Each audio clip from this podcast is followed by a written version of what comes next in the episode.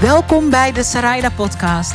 Dit is de plek waar je als ondernemende grootdromer naartoe komt om inspiratie, simpele tools en technieken te krijgen om met veel meer zelfvertrouwen zichtbaar te worden en te komen opdagen, niet alleen in je business, maar ook in je leven.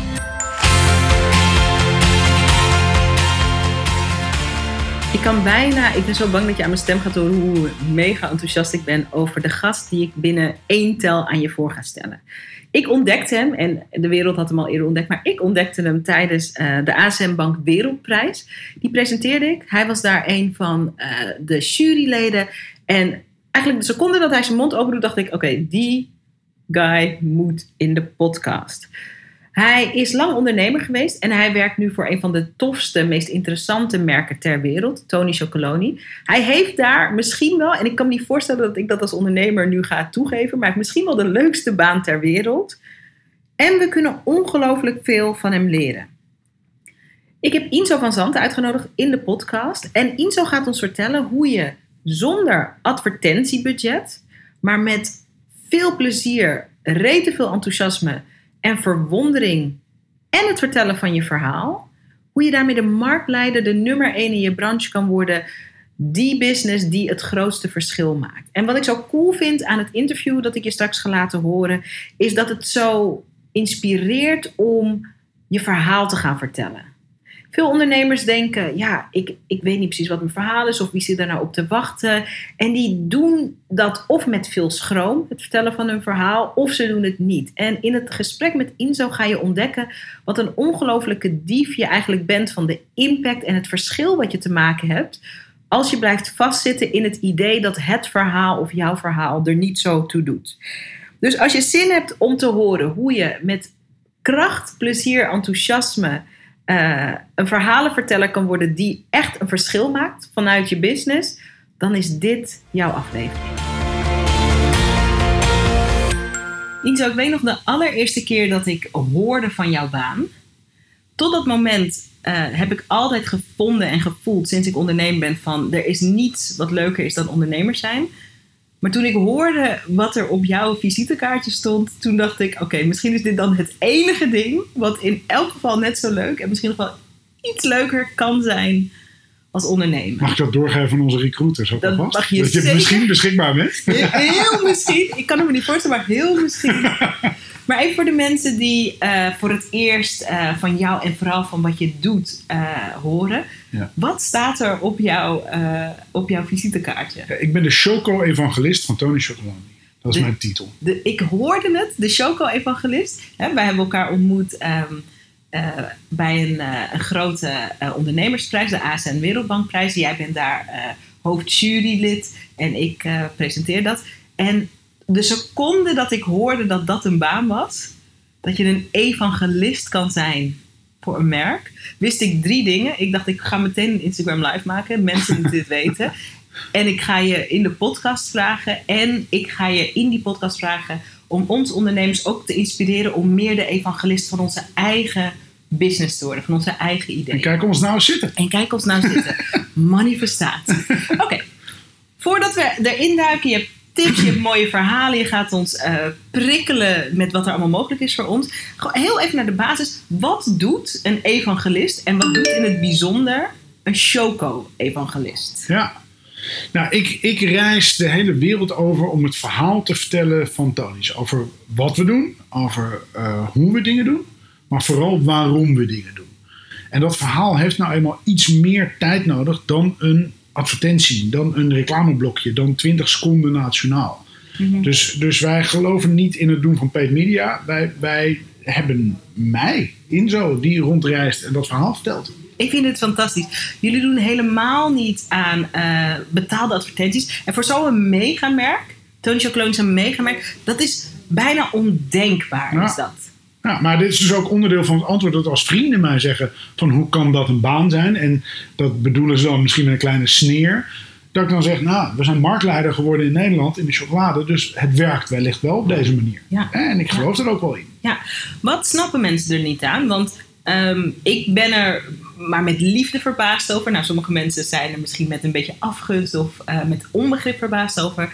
Maar wat is de essentie uh, die we niet begrijpen, die we veel beter moeten begrijpen over waarom dit zo belangrijk is? Nou, voor de meeste mensen die spreken, die spreken over hun baan of over hun merk of over hun bedrijf of over hun. is het zeg maar 80-20. Dus die zijn 80% uh, met hun merk of hun baan bezig en spreken er 20% van de tijd over. Voor mij, en dat is het exceptionele voor een evangelist, is dat andersom. Dus ik ben eh, op maandag op kantoor, dan ben ik aan het sponsen, dan probeer ik informatie te verzamelen, dan praat ik met mensen. En de andere 80% van de tijd ben ik aan het reizen of aan het spreken ergens. Dus dat is wel een verschil. En daarom snappen mensen dat niet. Die denken, ja, maar wat doe je dan? En dan denk ik, nou ja, mijn doen is het verspreiden van die waarden en mensen enthousiasmeren en hopelijk mensen aan te zetten tot ook een verschil maken. Hè? door, want dat is uiteindelijk wat wij willen, is dat de hele wereld van chocolade gaat veranderen, waardoor de norm in chocolade 100% slaafvrije chocolade gaat zijn. Ja, en over hoe we met onze stem uh, en vanuit onze visie en missie verandering kunnen creëren, daar gaan we deze podcast over praten. Je hebt daar ook tips in, ik ga je daar dingen over vragen. Juist ook als je een ondernemer bent die denkt: oh, maar mijn idee is nog klein of ik ben pas misschien wel in mijn eentje aan de slag of uh, ik ben beginnend of misschien draai je al een paar jaar mee, maar ik ben geen megamerk. Je wordt dat megamerk als je beter gaat begrijpen dat je ook de evangelist van je business moet zijn. Dus daar gaan we het over hebben. Mooi. En dan ga ik ook kritisch zijn of, of je wel een megamerk moet zijn. Oké, interesting. Dus die vraag van is het voor iedereen nodig om wel een megamerk te worden? Dat is zeker uh, iets waar we over gaan praten. Maar I love it dat we gaan inzoomen op wat vertelt een evangelist en wat kunnen wij als ondernemers daarvan leren? Een van de meest gestelde vragen die ondernemers mij stellen. Hè, ik help ondernemers met hun zichtbaarheid, met wat is je verhaal, hoe ga je dat vertalen op video, wat ga je daarmee doen in een podcast. Is wat moet ik eigenlijk laten zien? En het is zo'n basale vraag, maar het is echt een vraag waar heel veel mensen mee worstelen. Wat is mijn verhaal en wat moet ik eigenlijk laten zien? En waar heel veel mensen in vastzitten, heel veel ondernemers zitten vast in dat ze denken dat het verhaal alleen maar het product is. Hmm. Dus ik heb een online training, of ik heb een eigen make-up lijn, Hmm. of uh, wij maken chocolade. Maar een verhaal is veel meer dan alleen maar wat je doet, toch? Ja, Hoe ja. vlieg jij dat aan als, uh, als evangelist? En waar begint het bij jou? Ik denk dat het bij. Ik, heb, ik moet je heel erg zeggen, ik ben een beetje Golden Circle moe, hè? De start with the why moe. Je bent een beetje uh, Simon. Uh, Ja, ik vind hem prima. Maar het is allemaal de why tegenwoordig. Maar dat is wel eigenlijk de essentie op het antwoord wat ik zou geven daarop. Is, en het, ik weet niet of product zo belangrijk is, maar meer wat los je op. het dus, oplost. ja, dus, dus waarom doe je dit? Hè, dus, en persoonlijk vind ik zelf het, het beste verhaal of het mooiste verhaal waar ik naar luister of waardoor ik geboeid word, is what, what makes that person tick? Weet je als die iemand spreekt, dan denk ik, diegene geeft er echt om. Ja. Dus dat is zijn persoonlijk, persoonlijke betrokkenheid bij zijn missie. En als je dat wat kleiner wil maken, want een missie is misschien ook een beetje groot altijd. Mhm. Is bij dat waarom. Waarom doe je dit? En waarom ben je erbij betrokken? Waarom interesseert het je? En dan vervolgens zou ik me als ondernemer afvragen, als ik iets sta te vertellen, waarom zou het hun interesseren? Ja, oké, heel cool. Laten we dit workshoppen. Ja, we gaan workshoppen. We gaan het workshoppen. Dus stel je voor, ik ben, ehm, ik ben een coach. Eh, en ik heb een coachpraktijk zo al een jaar of twee, drie. Eh, in mijn achterhoofd speelt mee dat, ik, dat er in Nederland een miljoen coaches zijn. En dat voel ik misschien ook zo. En ik help mensen eh, om eh, over hun burn-out heen te komen. En misschien weer opnieuw een baan te vinden. Misschien is dat mijn werk. Even, dit is clearly fictief. Maar ehm, wat, wat moet ik vertellen zodat mensen begrijpen waarom ik doe wat ik doe? Hoe zou je Wat dat drijft jou? Wat dus ik, ik geef je een heel mooi voorbeeld. Oké, Ja, even, even ook weer een parallel dan. Ik was laatst bij een lezing van een eh, dame en die is een therapeute. Mhm. En het doet niet toe over welk onderwerp eigenlijk, maar een therapeut. En ik ben altijd op dat vlak een beetje sceptisch. Hè, in, want dan denk ik, eh, ja, klok gaat aan en na 15 minuten zegt iemand zo, de tijd zit erop, zie je over drie weken bij wijze van spreken. Hè? Dat is jouw idee bij een therapeut? Ja, ja, ja. Eh, ja, en bij een coach misschien ook. Oké, Daar- Maar- gaan we het straks over Nee, heel goed, heel goed. Ja. Maar wat ik merkte aan deze persoon en waardoor, ik aan het einde ook tegen degene naast me zei van... Nou, ik denk dat dit een goede is gewoon. En toen, ja, hoe kan je die conclusie nou trekken na een, uur, een lezing van een uurtje? Was dat ik echt zag dat ze persoonlijk betrokken was erbij. En waar zag je dat aan? Nou, aan, dat voelde ik. Aan haar energie, aan haar passie, aan haar, aan haar verhaal, aan, aan het feit dat ze zelf eigenlijk een ervaringsdeskundige was op het vakgebied waar ze zelf uh, Zo therapeut in is. zo Ja. belangrijk. Ehm, en dat ik echt dacht, oh, dit zou eentje zijn die ik zou aanraden. Snap je? Kijk, wat ik zo cool vind aan dit verhaal is dat ehm, je ook eerlijk zegt dat voor die talk zat je misschien een beetje in je sceptisch gevoel. Ik denk dat veel mensen dat ook wel Ja. herkennen hoor. Ehm, en dan is er iets gebeurd terwijl zij sprak, waardoor je eh, niet alleen uit dat sceptische gevoel bent gekomen, maar het is zelfs zo ver gegaan als dat je zou haar aanraden. Ja. En wat ik cool vind aan wat je zegt, en wat eh, voor iedereen die de podcast zit te luisteren interessant is, is het oude idee, en ik wil graag weten hoe jij dat ziet, dat oude idee van dat je als je echt professioneel wil zijn, je het alleen maar over feiten en cijfers moet hebben. En dat, je, dat het gaat er helemaal niet om dat je misschien ook ervaringsdeskundige bent. Want wie zit daar nou te wachten? Dat ouderwetse idee van dat je je, je privépersoon helemaal losmaakt van wat je doet. En dat je vanuit een soort rare robot, zogenaamd, zogenaamd zakelijk-achtige modus komt vertellen. Daar moeten we echt. Dat, moet- oh, gooi dat vandaag in de, dozijn, ja, gooi dat in de prullenbak. Ja, ik denk juist dat het om jou gaat. Ik denk juist dat het om die persoon gaat. En ehm, dan zeg ik niet dat één bevlogen persoon alles zou kunnen doen, wijze van spreken, maar, maar die ene persoon, als die bevlogen is over datgene wat hij doet, dan voel ik dat. Ja. Dus het gaat niet over dat een eh, goede salesman kan alles verkopen. Nee, want ik voel ook wel als iemand het geen zak interesseert wat hij verkoopt. Nee, en als hij maar zo'n eh, een zo'n echt script eh, af, Ja. afraadt. Ja. Dus het gaat, het gaat mij heel erg om dat ik vanuit een verhaal voel dat iemand bevlogen is of, en ook betrokken is bij het onderwerp. Ja. En hoe doe jij dat andersom? Jij staat ook veel op het podium. Je bent constant in het buitenland om te praten over de missie, over de visie, over Ja. het merk. Hoe zorg jij dat je die. Wat, wat zijn dingen die je doet en wat zijn dingen die je niet doet om die betrokkenheid en die bevlogenheid over te brengen? Ehm, nou, weet je, ik heb, ik heb altijd gezegd, als ik eh, voor een bedrijf, ik ben lang zelfstandig ondernemer geweest, maar als ik voor een bedrijf werk, dus daarvoor en nu ook, heb ik altijd gezegd, dan moet ik of een product hebben waar ik helemaal in geloof, Mhm. of een bedrijf waar ik helemaal in geloof. Eh, en, en ik heb nu beide. Weet je, ik heb een bedrijf wat enorm missiegedreven is, Tony Chocolonely. Met een product wat fantastisch is om over te vertellen. Over de mooie kant. Want chocolade is natuurlijk gewoon een fantastisch product. Weet je, het is lekker en iedereen wordt er blij van. Dat is heel simpel. Maar er zit ook een enorme bittere realiteit aan dat verhaal. En dat vind ik ook mooi om te vertellen. Want daarmee open je ogen van mensen. Dus er zit een kant aan chocolade wat heel weinig mensen kennen. Vertel En- daar eens wat over. Nou, er zit heel veel verborgen moderne slavernij in de productie van chocolade, van cacao.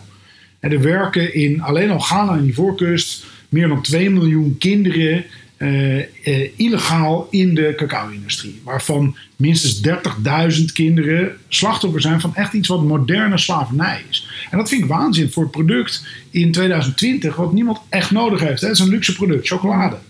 Eh, en dat zit erin. En, en 15 jaar geleden, toen wij begonnen, wist eigenlijk niemand daarover. En dat is blootgelegd. Dat gaat over bewustzijn creëren. Ehm, en dat, ja, dat, het drijft me enorm om, om bewustzijn bij te brengen bij mensen. Op, vaak ook wel op welk vlak dan ook. Hè. Dat, dat kan heel irritant zijn met mij op een borrel staan. Eh, maar ik vind Ik dat vind interessant. Ik vind, het, ik, vind, ik vind prima om het oneens te zijn met mensen namelijk. Dat vind ik heerlijk. Oh, maar als het maar op basis is van argumentatie en van kennis. Oké, je zegt twee dingen waar we echt de diepte op in moeten. Wat ik zo tof vind aan wat je vertelt. Want Tony Chocoloni heeft vanuit dat probleem. Van heb je gezien wat er achter die heerlijke eh chocoladereep aan leed zit. En wij willen dat anders doen. Als ik het even vertaal naar de, naar de wereld van de ondernemer. Er zitten op dit moment, en misschien ben jij het wel. allerlei ondernemers te luisteren. Die het over iets in hun branche. Of in hun wereld. Of in hun Facebook-bubbel. Het vanuit hun onderbuik niet eens zijn Ja, daar eigenlijk zelf dat zelf anders of beter doen, Ja. maar dat niet durven uit te spreken, want we willen niet negatief zijn, want we willen niemand voor het hoofd stoten, want ja, wie ben ik om daar iets over te zeggen? Maar wat ik aan jouw verhaal hoor is, is durf dat juist wel. Durf juist wel een standpunt in te Ik, nemen. precies, ik zou als, ook als ondernemer nog steeds, want dat zit in mijn genen, zeggen: dat is toch juist een mogelijkheid om iets aan te doen. Want het irriteert jou, het stoort jou. Je wil er wat van zeggen, je kan er wat aan doen door te onder- ondernemen op dat vlak, snap je? Ja. En dat is hoe wij ook ontstaan zijn. Eigenlijk een beetje tegen wil en dank, eerlijk gezegd. Want we zijn ontstaan vanuit eh, eh, eh, journalisten, Teun van de Keuken en Kunstdienst van Waarde, die iets zagen wat ze verbaasde dat dat niet, dat dat niet bekend was ten eerste. En dat er niet veel actiever wat aan gedaan werd. En toen ze zagen dat de industrie er niks aan deed, zeiden ze: Nou, dan gaan we zelf het goede voorbeeld maar geven. En dan gaan we het laten zien dat dat kan. Dus die zijn eigenlijk tegen wil en dank gaan ondernemen. Eh, dus ik, ik krijg wel eens de vraag: ja, maar is het niet bij jullie allemaal marketing? Zeg nou, ten eerste vind ik dat niet vies. Hè? We zijn een commercieel bedrijf. Ik vind het helemaal niet erg om iets aan marketing te doen. Maar ons ontstaansrecht is, en onze basis van ons bestaan is eigenlijk die missie waar we voor staan. Die purpose, die, die 100% slaafvrije chocolade waar we heen willen. Hoe ontdek je, ehm, want we gaan het straks hebben over dat je er oké mee bent om het oneens te zijn met anderen. Dit is iets wat ik ook aan mijn ondernemers leer. Je, dat om echt zichtbaar te worden, om echt een verschil te maken, om echt mensen te helpen, moet je die spier trainen die het oké vindt om soms onbegrepen te zijn en die het oké vindt om soms eh, er anders naar te kijken. Of een meningsverschil met iemand te hebben op basis van wat je echt vindt en voelt. Ja, maar hou me vast, hè? Ik, vind, vast. Ja, want ik vind eh, eh, het oké zijn om ergens niet mee eens te zijn iets anders dan oké zijn om onbegrepen te zijn. Nou, maar kijk, Want ik zou wel mijn best doen altijd om begrepen te worden. Ja, natuurlijk, je doet je best. Maar het is, kijk, jullie zijn 15 jaar eh, geleden begonnen. Ik was daar niet bij. Maar jullie gingen opeens, als, en misschien wel als een van de eerste, een stuk van het verhaal vertellen wat nog niet eerder verteld was. Ja. Daar hoort onbegrip bij. Het pad van een pionier, daar, er zijn mensen die je waarschijnlijk hebben aangeschoten. Nou, vijf jaar geleden snapte ik het niet, maar nu begrijp ik het. Of eh, eerst voelde ik het niet zo. Of eerst vond ik die duurzaamheid allemaal niet Ja. zo belangrijk. Maar nu ik heb Nou, dan zeggen we bijna gehoord. hetzelfde. Want dan gaat mij dus om dat ze het gaan begrijpen. Ja, natuurlijk. Ja, ja, maar er is een punt, als je iets belangrijks te melden hebt, dan is er vaak een punt dat niet iedereen het al begrijpt. En als je daar oké mee bent, omdat jij het begrijpt en omdat het je missie is om meer mensen anders te laten kijken, dan kan je dat ook dragen.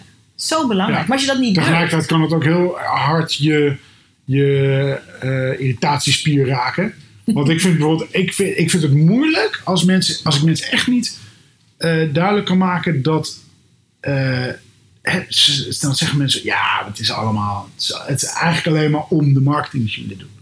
En ik denk, nee, we doen marketing om onze missie te bereiken. Het is niet andersom. We hebben niet een purpose om daarmee marketing te bedrijven. We hebben marketing om onze missie te behalen. Dat is precies 180 graden de andere kant op. ja, ja, ja, marketing is het middel Een middel. en niet het doel. Ja, financieel succes is een middel en niet een doel. Oh my god, zeg dat nog een keer. Nee, ja, maar er zitten zoveel keihard, mensen financieel succes is een middel en niet een doel. En wij verbazen ons als bedrijf erover dat binnen, nou, voor mijn gevoel, twee, drie, misschien vier generaties, geld zo'n ontzettend doel is geworden. Mhm. En het is een middel.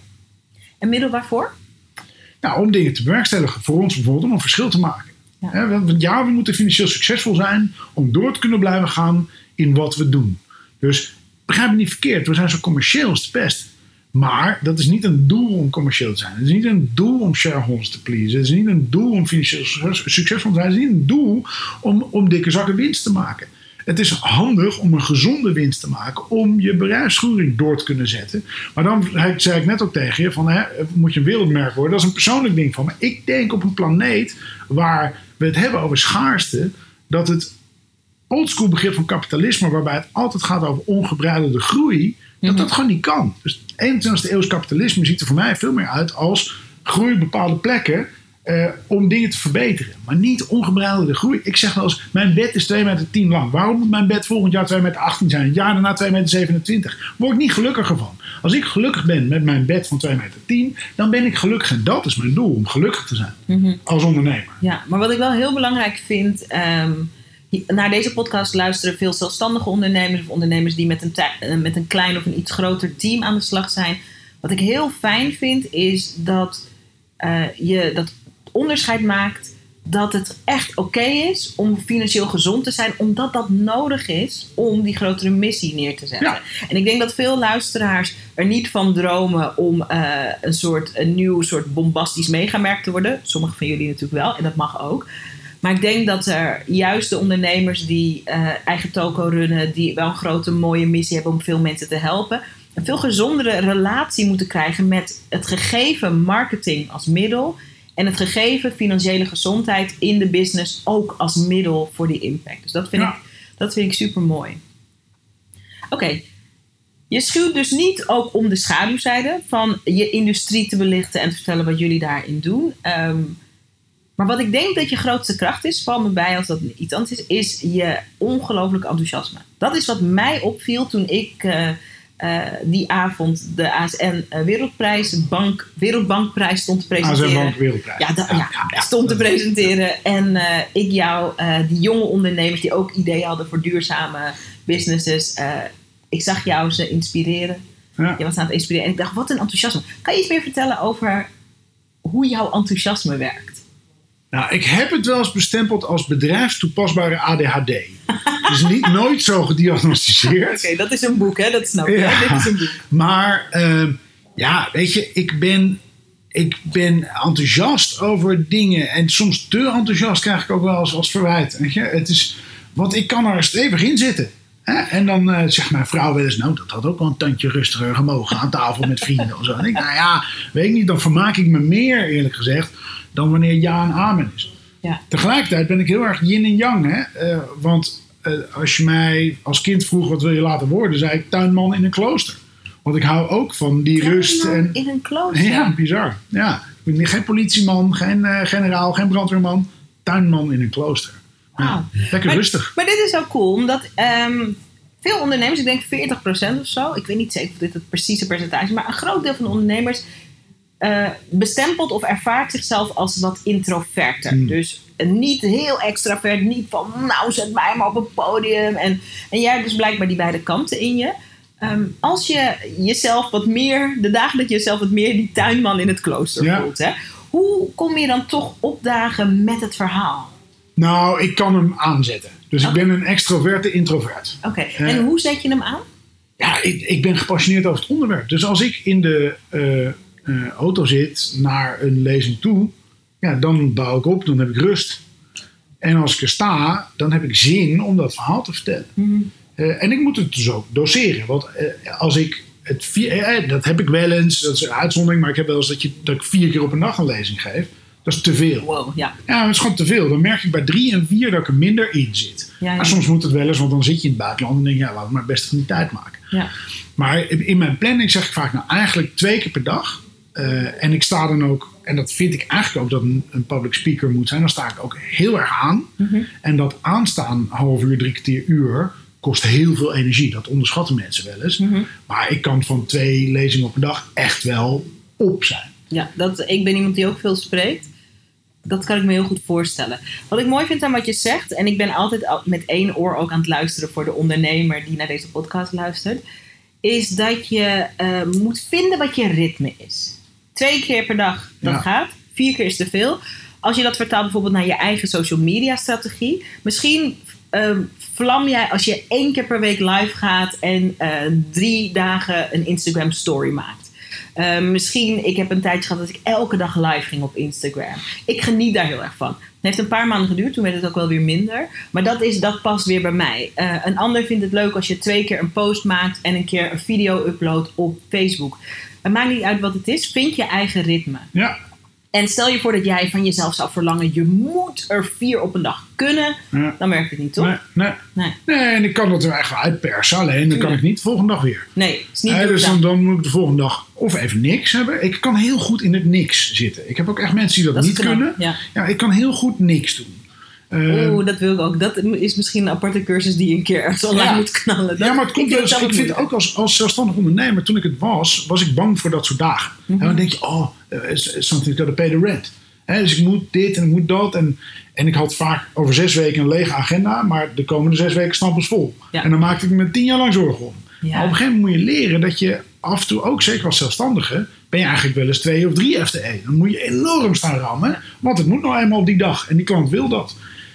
Je moet leren om daar die, de, die, die curve aan de andere kant, de, de yin en de yang, tegen elkaar te kunnen zetten. Dat heb ik echt moeten leren, maar dat kan ik inmiddels wel beter. Ik heb trouwens wel een leuke tip meteen al, hè, als, je, als we in de tipstand schieten. zoek ook voor jezelf waar ligt je energiecurve. Mhm. Dus ik heb wel eens met eh, teams waar ik mee, gewerkt heb, heb ik eh, een blaadje voor ons neus gelegd en gezegd: nou, teken nou eens uit op welke dag van de week, hoe loopt je energie over de dagen van de week, maar ook hoe loopt je energie over een dag heen. Zo belangrijk. Nou, toen hadden wij gezegd, eh, eh, we waren Innocent Drinks, een smoothiebedrijf aan het opbouwen. En zeiden we, gaan niet meer achter onze laptop met een tosti zitten, dat is veel te corporate. We gaan onze lunch echt even institutionaliseren. Dat hebben we bij Tony's ook. Gewoon, dat wordt een moment om met elkaar te zijn, te praten. Niet half de telefoon of een laptop Nee, erbij. gewoon echt even, met elkaar drie kwartier, uurtje eruit. We hebben zoals, zoals Franse les tijdens de lunch gedaan toen we in België lanceerden. Dacht, we moeten ook wat beter Frans kunnen. En eh, toen zat ik op een gegeven moment met mijn team. En er was één iemand in mijn team die had juist de piek tijdens lunch. En dat was iemand waarvan we wel zeiden, nou kom, oh, kom nou even bij de lunch, kom op. Daar hebben we een ding van gemaakt. En toen heb ik eigenlijk gezegd, nee weet je, jij als uitzondering. Ja. Want dan zat ze in haar zone, dan zat ze in de flow. Laat haar maar pieken dan. Ja, En dan mooi. ligt haar moment op een ander moment. Maar het is heel goed om voor jezelf te kijken. Want daarna ben ik bijvoorbeeld eh, sollicitatiegesprekken. Die ik, daar hoef ik niet heel creatief voor te zijn. Maar eh, aandacht aan geven, begrijp me niet verkeerd. Maar Als mensen bij jou komen ja, ja, solliciteren. als mensen bij mij kwamen solliciteren. Die had ik vaak in de ochtend gepland. Daar ben ik mee gestopt. Die ben ik juist aan de middag gaan zetten.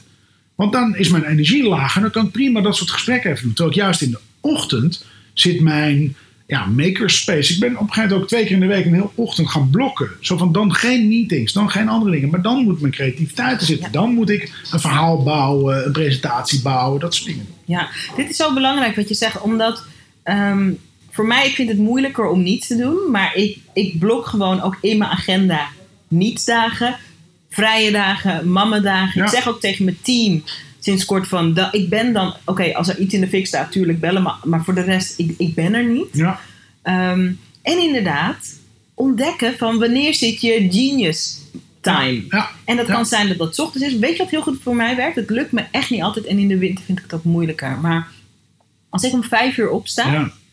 van vijf tot zeven. Ik ben alleenstaande moeder. Mijn dochter ligt nog te slapen. Oh my god, ik ben gevaarlijk. Als ik tussen vijf en zeven ochtends aan Ik ook, maar om heel andere redenen. ik, ik heb dit geprobeerd. Nou, heel- ik heb echt in vele fases geprobeerd. Wekker een uur, twee uur eerder zetten. Ja. En ik ben er gewoon niet uit te fikken, echt. Terwijl ik ook een ochtendmens ben. Maar ik vind hem zo moeilijk. Hij is ook, en zeker in de winter. Maar als ik dan opsta, Ja, dan ben ik on fire. Ja. Oh my god, dan denk ik, de rest van de wereld slaapt. Ja. lukt het me go. En de rest van mijn dag is rustig, omdat ik gewoon in de ochtend, hè, ik sta op, ik beweeg kort, ik doe meditatie, ik journal even een beetje en dan ga Ja. ik, dan werk ik echt inhoudelijk aan iets wat ik belangrijk vind. Dat kan bijvoorbeeld ook een talk zijn. En dan ben ik zo trots als om zeven uur, zeg maar, de eerste kraaigeluidjes van eh, mijn kleintje uit. Dan denk ik, fuck, ik heb gewoon al iets gedaan. ja, ja. En dan ben ik ook heel rustig eh, voor de rest van de dag. Maar dat zijn dingen die je moet ontdekken, daar moet je mee experimenteren. Maar ik denk, wat een belangrijke kern is, je moet voor de verhalenverteller in jezelf zorgen. Ja. En dat doe je op deze manier. Door te weten wat is je ritme, door te weten van wanneer ben je creatief. En dat je ook het lef hebt om daar je agenda op in te stellen. Ja. Dat is echt heel cool. Hey, En ehm, je systemen, denk ja, ik ook. Je ja. moet je, hè, want ik ben het met je eens, je moet als, als storyteller, als evangelist van je eigen merk of wie dan ook, hè, voordat ik hier nu te pretentieus klink. Ik denk dat je ook moet kijken op wat voor manier kan ik nou mijn eigen zaag blijven aanscherpen. mhm. Dus ik heb, ik, hè, ik heb een boekje waar ik alles in schrijf. eh, en, en ik heb een notities op mijn eh, telefoon als, het niet, als ik een boekje niet in de buurt heb. Als ik iets zie wat mij dus inspireert. Hè, eh, dan hadden we het eventjes buiten de opname over. Van, hè, ik, ik zie dingen en daar verwonder ik me over. Neem me mee. Neem even- maar aan, ja. nee, wacht even. Ja, neem me mee hoe dat werkt. Oké. Met een voorbeeld. Iets wat je zag, want Ja. ik smul hiervan. Ja. Iets wat je zag, wat er gebeurde in je hoofd, je schrijft het op en dan. Nou, dan ga ik. ik, ik, maar wil je een concreet voorbeeld Ja, of eigenlijk een voorbeeld wil- van het proces? Nee, ik wil een concreet voorbeeld. Nou, wat is nou de laatste? Eh, ik, er is een, eh, een hele inspirerende Deen waar ik wel eens mee op podia sta, internationaal, Thomas Kolster. En die heeft een heel interessant verhaal over de hero trap. En dat we als bedrijf, eh, als, als merken, moeten we oppassen om onszelf te veel in deze tijd van purpose als, als de held neer te zetten. Kijk, mij eens wat goeds doen als merk. Maar dat het eigenlijk veel meer gaat over hoe kan jij nou je consument, je, klant enablen om de hero te worden. Met jouw dienst of product of wat dan ook. Dat vind ik een heel interessant verhaal. En hij zei laatst iets heel, heel moois. Hij zei... ehm, ehm, Changes without deadline won't happen. Weet je, dus, dus als je echt een verandering wilt bewerkstelligen, dan moet je er een, een tijdstip, een datum aan hangen en daar naartoe gaan werken. En dat- jij en dan hoort zit ik dus, dan hoor ik dat. En wat En denk er ik, dan? dan denk ik, ik ben een zeef. Hè? Mijn geheugen is een zeef altijd. Ik ben een drama daarin. Want ik denk heel vaak als ik iets lees, oh dat was inspirerend, dat onthoud ik wel. En dan kom je vliegtuig uit en je bent een hotel verder en dan denk je, wat was het ook weer? Ja. Dus eh, zelfs nu zat ik even te graven, zoals je aan me merkte. Weet je? Eh, dus dan pak ik een notitie. Mhm. Eh, en ik heb iets anders, want daarom ging ik weer aan bij jou. Ik zit journal ook. En ik heb dus mijn boekje, is mijn, en 1 januari is een nieuw boekje moment Ja, voor mij. Een, heel zeg blij maar van. dagboeken, dus dat je gewoon je gedachten van je afschrijft. Ja, en ik denk dat schrijven heel nuttig is. Voor mij is het heel goed, want ik ben heel visueel ingesteld.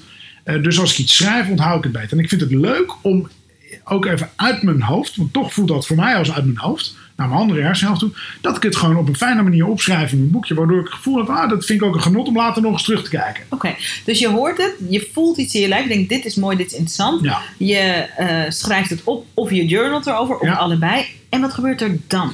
Hoe, Nou, hoe werkt dit? Hoe komt 90% van de tijd zakt het weg in de vergetelheid en gebeurt er niks mee. Maar die 10% van de tijd verwerk ik het in een presentatie. I of, in een, eh, of, of in iets wat ik aan tafel sta te bulderen tegen mensen. Of inderdaad, maar ook eh, als ik denk, ah, dit is, dit is een quote of een ding wat ik heel goed kan gebruiken om vanuit ons, vanuit Tony's, mijn boodschap nog beter over te brengen.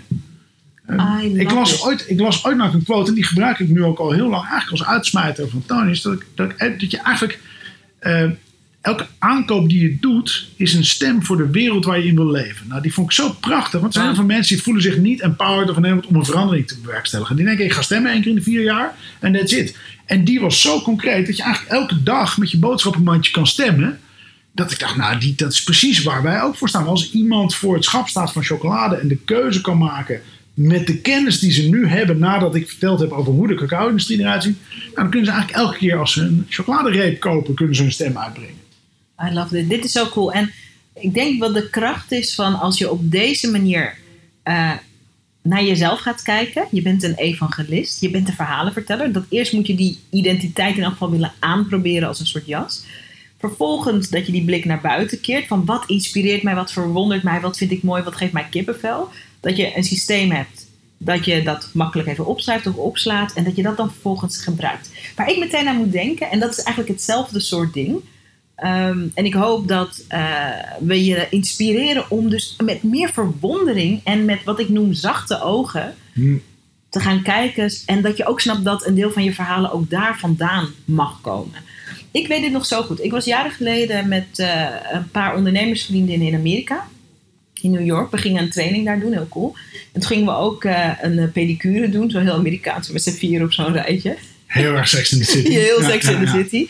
En ik las daar toen een blad, eh, eh, zo'n glossy. En daar stond een foto in van, ik denk dat het een sporter was. Ik kende haar niet. Hele knappe blonde vrouw. eh, die haar benen was verloren. En eh, ze ging naar, ik denk, een sportgala. Ze had eh, van die bionische Ja. benen. En ze droeg een super prachtige korte jurk. En ik zag die foto en het was een prachtige vrouw. En ehm, ehm, die benen, die, die kwamen een beetje als een verrassing. Ik, want ik, ik keek gewoon die foto, ik scande die van boven. En ik dacht, hé, hey, wow, die benen. En ik voelde meteen, ik zag van, wow, hoe cool is het dat zij een korte jurk draagt. Het was Ja. op een rode loper. Hoe makkelijk was het voor haar geweest, zeker op een rode loper, waar je met gala kan je ook heel makkelijk lang, eh, lang dragen. Hoe makkelijk was het geweest voor haar om die benen te verbergen? En ik kreeg meteen een idee, mijn thema is zichtbaarheid. Ik dacht, dit is een blog. Ja. Dit is een blog over, eh, over zichtbaar durven zijn, juist met wat er anders of niet perfect aan je is. Dus Ja. ik heb dat toen meteen opgeschreven in mijn telefoon, een soort notitie. Dat is toen later een blog geworden, een nieuwsbrief geworden. Daar heb ik nog een videootje over opgenomen. Zo simpel mag het gaan. Ja. Zo, als er inspiratie binnenkomt, leg het vast. En dat is ook jouw verhaal. Omdat jouw verhaal is ook hoe jij de wereld ziet en wat je verwondert. En Ja, en dan misschien een beetje zweven, maar het zou zomaar kunnen. Maar ik kan niet namens jou spreken, maar dat het bijna niet ging over het laten zien van die benen. Maar de energie die zij uitstraalde van hier sta ik voor. Totally. Ja. Zij was zo trots. En ik Perfect weet echt, het is jaren geleden. Hè? Ja. Ik weet nog, dat was dus een zwarte jurk. En dat haar zat in een paar... Ik weet het gewoon nog precies. Ik dacht, wauw. Dit wil ik voor mezelf en dit wil ik voor iedereen die ik ken. Zo'n trots en zo'n acceptatie met wie je bent en wat er anders is. En dat wilde ik delen met mijn lezers en met mijn volgers op Instagram. En toen de evangelist in mij werd aangeraakt, ik dacht mensen moeten dit weten. Ja. Ja. En dat is het werk eigenlijk. Dat is het werk. Ik werk, ik heb ik, bijna hetzelfde. Dat je, je, ik heb een puberende dochter. En dan is alles ingewikkeld. Eh, ik heb het gehoord. Ja. Ik ben daar nog niet, maar ik Nee, geloof ja. meteen. Nee, succes alvast daarmee. Eh, en, eh, en die vertel ik wel eens een verhaal over ehm, ehm, Brazilië. Maar het gaat eigenlijk, het- ik vind het vaak bij Latino's, überhaupt. Mhm. Ehm, de dames die in Brazilië op het strand lopen zijn echt niet allemaal perfectly curved. Hè? Die hebben ook hun perfect imperfections. Maar wat ik daar vaak zo mooi aan vind, is dat they're proud to show it. Weet je, dus die. Caribisch, ja. En dat vind ik zoiets moois. En dat is een voorbeeld van een schoonheid die er zit in dit is wie ik ben. Ja, Weet je? ongeacht of ik niet een maatje 2 of een maatje 4 Nee, ben. en er zijn prachtige vrouwen in de wereld die zich juist qua aura, heel, of mensen, ik zeg vrouwen, maar mensen, prachtige mensen in de wereld die zichzelf Klein maken. sluiten, klein maken. En dat voel je en dat zie je. En dat is een beetje een analogie met waar we het net over hadden. Van, ja, waar kijk je nou, waar ga je op aan als ik een lezing zie? Dat is hetzelfde. Ja. Dat is de energie die je hebt, de zin die je hebt om het te laten zien. Of jij het nou bent of je product, snap je? Ja. En ehm, daarmee hoop ik de boel te relativeren voor mijn puberende dochter. ook. Ja, mooi. Dat is een mooi belangrijk verhaal. hey, we hebben het nu veel en we zijn denk ik wat dat betreft, ehm, als ik zo vrij mag zijn, om ons even in dezelfde categorie Ja. te scharen. Ik denk dat we hetzelfde soort verhalenvertellers zijn. Heel erg vanuit verwondering en enthousiasme. Ik denk dat iedereen dat in zich heeft. Maar wat doe je op dagen dat het niet zo voelt? We hebben allemaal mindere dagen. We hebben allemaal wel eens dat we twijfelen aan onszelf. Of Ja. dat, we, dat er iets gebeurt in ons leven. Ik merkte bijvoorbeeld dat mijn energie... ehm, vlak nadat ik een alleenstaande moeder werd... en daar echt nog heel erg mee moest dealen. Ik vertelde daar ook over. Maar mijn energie was toen in mijn zichtbaarheid anders. Ehm, wat ik wel, wat goed werkt voor mij, is dat ik gewoon eerlijk was over wat Ja. er gaande was. Niet met te veel detail, alleen de message van dit maak ik mee. Niet de mess, dat zeg ik share. De message, niet de mess. Dit maak ik mee. Dus als je misschien merkt, ik ben wat meer ingetogen, dan heeft het hiermee te maken. Maar wat doe je als die bak met energie, die er soms wel is, ook niet is? Wat doe je dan als verhalen vertellen? Wat doe je dan als vertegenwoordiger van je merk of je Ja. verhaal? Nou, dat is, wel, dat is precies wel het onderscheid. Als ik, hè, als ik over mezelf zou staan vertellen, dan zou ik makkelijker als introductie gewoon ook kunnen zeggen: Nou, dit is hoe ik zit vandaag. Mhm. Maar ik sta over repen chocolade te vertellen en over de cacao-industrie. Dan ben ik niet relevant op dat moment, vind ik. Oké, dus je maakt daar een onderscheid. Dat was in je ondernemerschap anders dan Nou, ook dan komen mensen niet om te horen dat ik een slechte dag heb. Eh, Eerlijk gezegd. Maar het kan helpen om je op die manier. Nee, maar ik, wa- wacht even. Hè. Ik vlak hem ook niet uit. Ik was laatst bijvoorbeeld.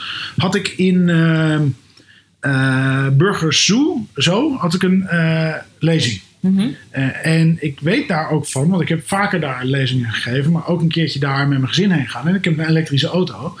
Ik weet dat daar één laadpaal is.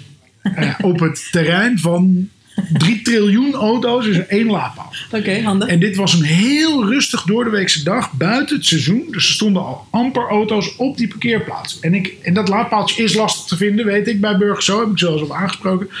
En eh, ik kom aanrijden en daar staat daar een benzineautootje voor die paal. En ik, ik wist dat ik ook zonder laden niet terug thuis ging komen. Dus dat ik dan weer tussendoor ergens een snellaadpaal. Dus ik voelde mijn boosheid opborrelen. En ik was al boos, want er kwamen een paar dingen op. op ik luisterde eigenlijk al naar BNR Nieuwsradio ook. En er kwamen wat dingen voorbij van die verwonderingen, hè, waar we het Ja, al over ja, ja. Waar ik echt een beetje boos over werd. je kan je ook ik, boos Wat een waanzin. Wat, wat, hoezo? Weet je, op dit moment Australië. Hoezo kunnen we nou nog steeds zeggen dat het niets te maken heeft met klimaatverandering? Wat een onzin. Enfin, dus ik kom daar aan en eh, ik werd geïntroduceerd. En toen heb ik ook gezegd, nou dames en heren, ik ben een beetje boos vandaag. Ik zou, als ik in die zaal zou zitten, meteen op het puntje van mijn stoel zitten, omdat ik zou voelen, that's real. Nou, weet je wat een giller was? Ik kwam eruit, ik stond met mijn jas klaar en ik kreeg een heel lief eh, bedankje. En, en er kwam iemand naar me toe lopen die zei, dat was ik. De persoon die zijn De auto persoon die de had auto had gezet. En de- toen was mijn boosheid ook weg. Dat vond ik zo eerlijk van Ja, haar. Dat ze naar me toe kwam lopen om dat te vertellen. Ja, en me ook uitlegde waarom. Dat ze zegt, ja, ik had haast en ik heb neergezet en wist ik veel. Ja, dat ze mensen niet elektrisch rijden hebben dat probleem natuurlijk niet. Dus dat, maar toen was mijn boosheid ook weg. Dus, Ja. maar dus ik vertel dat ook wel. Maar als je echt een off-day hebt. Nou, ik zeg wel eens, ik kan niet ziek worden. Hmm. Als ik een, eh, een talk heb en, en daar hebben, heeft een organisatie zich hard voor gemaakt om een plek te organiseren. Die heeft 400 man opgetrommeld. Ja, dan, dan kan ik niet zeggen, sorry, ik voel me slecht vandaag. Ik, ik heb een griepje. Eh, vind ik zelf. Mhm, Dat is, mhm. dat is toch een soort ja, plichtsbesef wat ik heb naar mijn eigen talk toe. Mhm. Dus dan stamp ik inderdaad een trits paracetamol erin. En ik heb wel eens een keertje, bijvoorbeeld toen ik echt heel griepig was. En ik voelde aan dat het gewoon gevaarlijk ging zijn om te rijden. En ik, moest, ik woon in Soest, ik moest naar Den Haag. Mhm. Heb ik mijn, eh, eh, mijn- onze oppas gevraagd of zij show wilde spelen voor me. Dat ik gewoon echt brak achter in de auto kon liggen. Want mijn griep opgeteld met een talk van drie kwartier. betekende echt dat ik daarna gevloerd zou zijn. En Dus eh, toen heb je hulp gevraagd. toen heb ik hulp gevraagd. Love Ja. Een Ja. van de thema's die in deze podcast veel terugkomt, is dat we als ondernemers om te kunnen blijven komen opdagen, en dat is ook waar je zichtbaarheid over gaat, dat we dus soms ook hulp moeten vragen. Ja. En dat het dus ook oké is. Ja. En misschien was dat, want soms is het zo, dat is een gekke paradox. Soms is het zo, als je een beetje ziek bent, dat een talk om de een of andere onbegrijpelijke reden soms ook beter is. Heb je dat Ja. wel eens? ook? Nou ja, zoals je wel eens goede sportwedstrijden kan hebben als je toch een beetje brak bent van een avondje ervoor. Ja, dus het is ook een soort. Wat dat betreft is mijn advies ook: ga dat ook lekker ontdekken voor jezelf. Ja. Ik heb sommige van de beste webinars. Dus een webinar voor iemand die nog nooit een webinar heeft gedaan, is, is eigenlijk een, een, een online ehm, interactieve training met beeld, om het zo maar te zeggen. Sommige van de beste webinars die ik heb gedaan, was toen ik een beetje ziek was en dat ik dacht, nou, het zit wel in mijn hoofd. Maar als ik alles zou kunnen kiezen, dan zou ik het zeg maar afzeggen. Maar daar hebben zich al heel veel mensen aangemeld. Kom gewoon. En dat mensen echt zo zeggen van, wow, dit is echt, ik volg al je webinars, maar dit is echt het beste webinar. Ja. Ik weet niet precies hoe dat werkt, maar soms gebeurt dat zo. Nou, misschien omdat je dan toch authentieker wordt of zo, weet ik niet. Weet je, misschien omdat je er- er- erin zit en denkt van... Het wordt toch niks. Ja. En dat je vanuit dat startpunt gewoon gaat. Ja, misschien is dat ja, misschien dat er minder druk op staat. Ja. je denkt van, nou ja, ik zie het allemaal. ik die moet, dag. ik moet er gewoon doorheen komen. Ja. Mooi hè? Je kan in al die hoedanigheden kan je gewoon onderzoeken van eh, wat voor soort verhalenverteller ben je op het moment. Het is ook niet altijd hetzelfde. Maar ik zeg ook wel eens, ik geef op kantoor ook wel eens trainingen. eh, dus Talk Like Tony training heb ik hem gedoopt. Al litereert zo lekker. I love Talk that. Like Tony. Talk like I love Ja. that. En, eh, en dan Oh, geef ik presentatietraining. En dat zeg ik ook van ja, het is helemaal niet erg om vlinders te hebben en om zenuwachtig te zijn. Die moet je alleen channelen. Die moet je op zo'n manier inzetten. Dat het mooi. Ik heb een collega van me en die moet, moet toch vaak voor het team spreken. En ze vindt dat vreselijk. En ze heeft van mij geleerd: als je nou even een momentje nodig hebt om je adem te herstellen, dan is het best handig om even gewoon een slok water te nemen. Dan vinden mensen het logisch dat je even vier seconden uit de lucht bent. Dit is echt een pro-tip. En als je dat op een rustige manier doet, ziet het er ook nog heel ontspannen uit. Totdat ze grappig genoeg de eerste keer dat ze dat deed, zei: Dat heb ik van Inzo geleerd. Toen, toen werd het een gimmick. Ja, dat is heel grappig. Dus nu, elke keer als ze dat nodig heeft, eh, neemt zo'n slokje hoor je mensen alweer lachen. Dat Oh, heb je ze van Inzo geleerd? Lekker, wat leuk. Ja. Wat leuk. hey, we gaan er zo uit, want we zitten eigenlijk alweer heel gezellig eh, bijna drie kwartier te kletsen. Ja. Gaat snel, hè? ja, had ik ook niet gedacht. Ehm, ik vind het altijd leuk om onze luisteraars achter te laten eh, met in elk geval de eerstvolgende concrete stap die ze kunnen zetten. En we hebben het er even over gehad. Off screen, off camera. We Ja. hebben geen camera, maar je begrijpt wat ik bedoel. En ehm, stel nou dat je als eh, zelfstandig ondernemer of als beginnende ondernemer, of misschien doe je al een paar jaar draai je mee als coach of heb je een wat grotere business met, eh, nou noem het maar op. Maar stel nou dat je na deze podcast zelf de evangelist van je business wil worden. En stel dat you want to talk like Tony. Net als hoe jij dat doet. Ja. Wat is een stap die we kunnen zetten en wat kunnen we onze luisteraars bieden daarin? Ehm, ik denk dat het heel belangrijk is om te, te spreken over, over wat je drijft. Wat, hè, wat is je, je echte zingeving? Van jou, van je product, van je dienst. En niet zozeer wat het doet. Weet je? De- de- want altijd maar denken, wat what's in it for them? Weet je, waarom zou het hun interesseren wat ik hier sta te vertellen? Ehm, dus ik denk dat het heel erg gaat over wat drijft jou. En als je daarover spreekt, dan gaan mensen daarop aan, denk ik. Weet je wat leuk is? Als je dit zegt, krijg je meteen een idee. I love dit. Eh, ik weet dat veel ondernemers dat best wel moeilijk vinden om over woorden, onder woorden te brengen. Of voor woorden, onder woorden. onder woorden te brengen.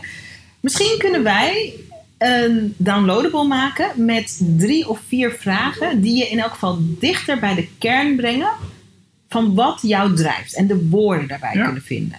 Ja, Zullen we dat doen? leuk. Weet je wat we dan kunnen doen? Hebben we weer een nieuwe afspraak staan? Ja, dan hebben we weer een nieuwe date. I always want a date. zo, Dat snappen jullie. Ehm, maar dan, tegen de tijd dat jij dit hoort, deze podcast hebben we natuurlijk al gedaan en gemaakt.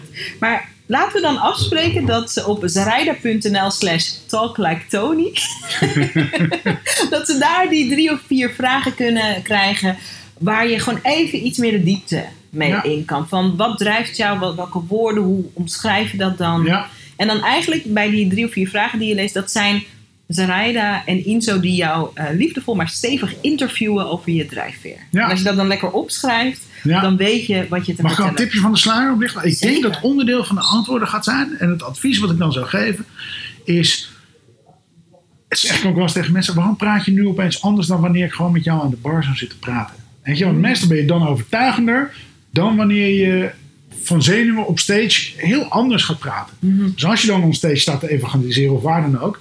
Doe dan alsof je één op één met diegene zit te praten ergens. Dit is goede of aan de bar. Heel goede tip. En dit geldt inderdaad als je op een podium staat, maar ook als je tegen je telefoon praat omdat je een Instagram story aan het maken bent.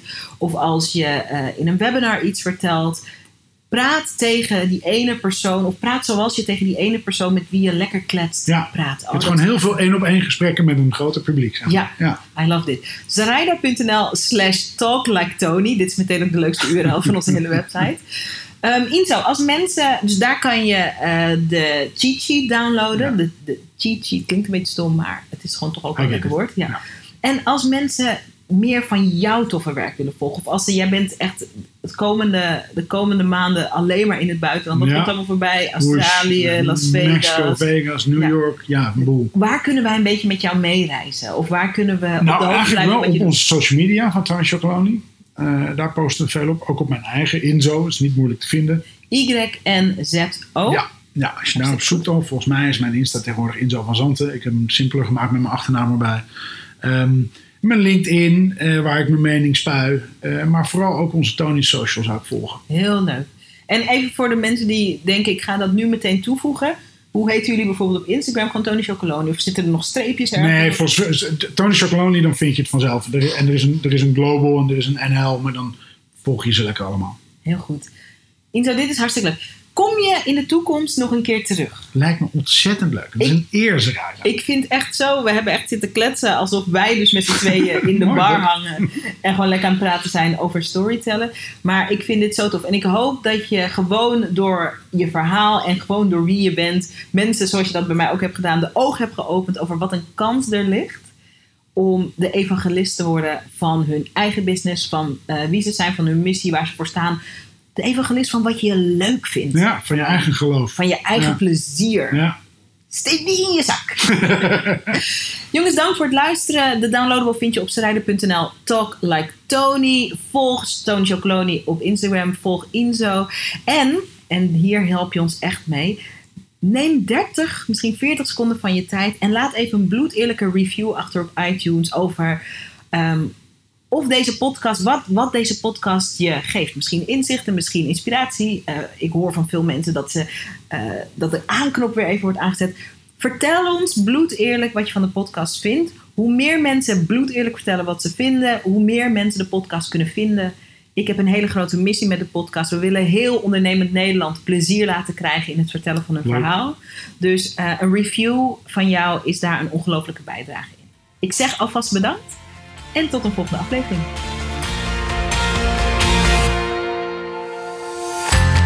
Tof dat je weer naar een aflevering van de Sarayda podcast geluisterd hebt. En ik ben benieuwd wat je beleefd hebt. De intentie van deze podcast is om je in te smeren, te bombarderen met good stuff, met goede inzichten, met goede verhalen, met goede inspiratie, zodat je in actie komt. En ik wil weten hoe je het beleefd hebt.